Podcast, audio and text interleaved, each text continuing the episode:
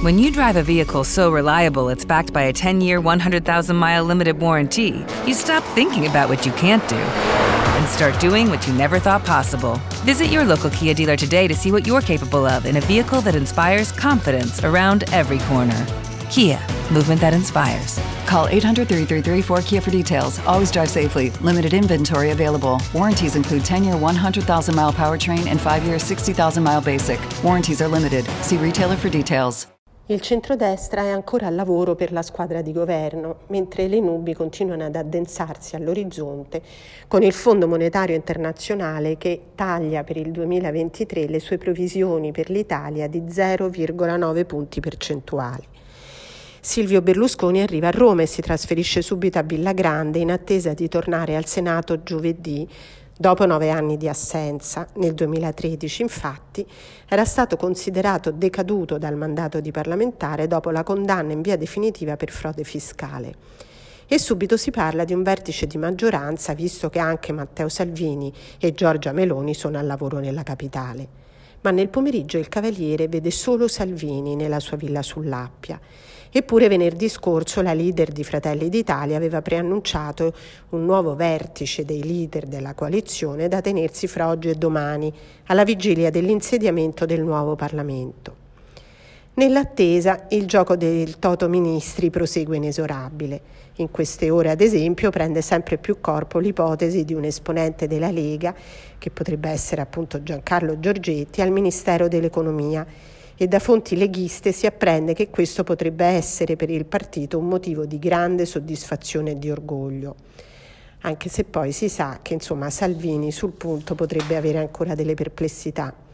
Il diretto interessato, interrogato sul punto dai cronisti che attendono al varco i parlamentari che si stanno iscrivendo nelle camere di appartenenza, scoppia in una sonora risata e divertito è anche il commento di Ignazio La Russa, che in molti nel centrodestra vedono già seduto sullo scranno più alto di Palazzo Madama.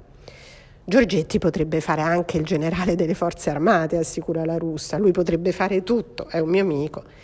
In realtà per la presidenza del Senato circola con una certa insistenza anche il nome di Roberto Calderoli, il leghista già vicepresidente della Camera Alta e tra i padri del nuovo regolamento interno. Io sono pronta a fare tutto, ammette, ma la scelta dipende dai leader. Intanto in mattinata diventa notizia la riunione in via della Scrofa tra i vertici di Fratelli d'Italia, il leghista Calderoli, il leader dei moderati Maurizio Lupi, insieme a Lorenzo Cesa e Antonio De Poli dell'UDC. Un incontro al quale, si apprende dopo, avrebbe partecipato anche la delegazione di Forza Italia, composta da Licia Ronzulli e Alberto Baracchini. Sul tavolo ancora la composizione della squadra di governo e i nuovi equilibri politici che si dovranno creare al Senato, ramo del Parlamento dal quale sarà sempre più difficile attingere elementi per la nuova squadra di governo, visti i numeri ormai piuttosto risicati. Altri esponenti del centrodestra, come Antonio Tajani, che i rumors di Montecitorio vedono in pool per la Farnesina, non scoprono le carte, limitandosi a dire che i nomi li sceglierà Berlusconi.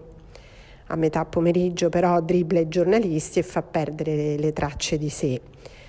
Eh, mattinata di lavoro anche per Matteo Salvini che alla Camera incontra Giancarlo Giorgetti che azione vedrebbe bene anche alla presidenza di Montecitorio e Lorenzo Fontana, il capogruppo Riccardo Molinari ed Edoardo Rixi.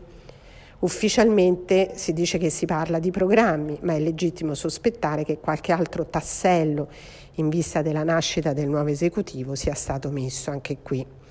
Un esecutivo che Giorgia Meloni su Twitter ribadisce che sarà forte, unito e autorevole. Nell'attesa che comunque questo si concretizzi, le Camere cominciano a diventare operative.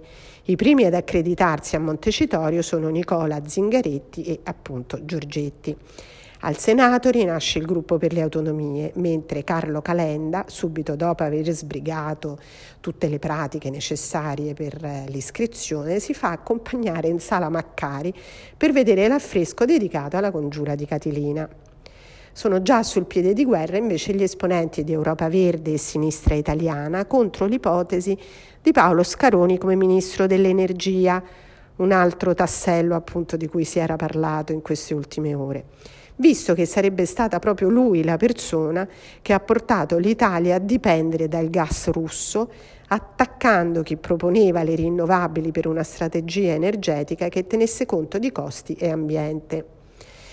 Governo a parte, nel PD che riunirà domani gli eletti si promuove un sit-in davanti all'ambasciata russa per il 13 ottobre, al quale parteciperanno anche Enrico Letta e Benedetto della Vedova di Più Europa. E si pensa anche ai nuovi progetti di legge da presentare, a cominciare dal DDL ZAN alla Carta dei diritti dei lavoratori che viene annunciata oggi dalla neosenatrice Susanna Camusso, per la quale la CGL raccolse un milione di firme, ma che Camera e Senato non discussero mai. Per quanto riguarda poi la segreteria, Stefano Bonaccini si riserva di decidere entro la prossima settimana, ma ancora non scioglie la riserva. Il leader del Movimento 5 Stelle, Giuseppe Conte, invece riunisce i suoi e insiste sulla necessità di arrivare ad una pace in Ucraina.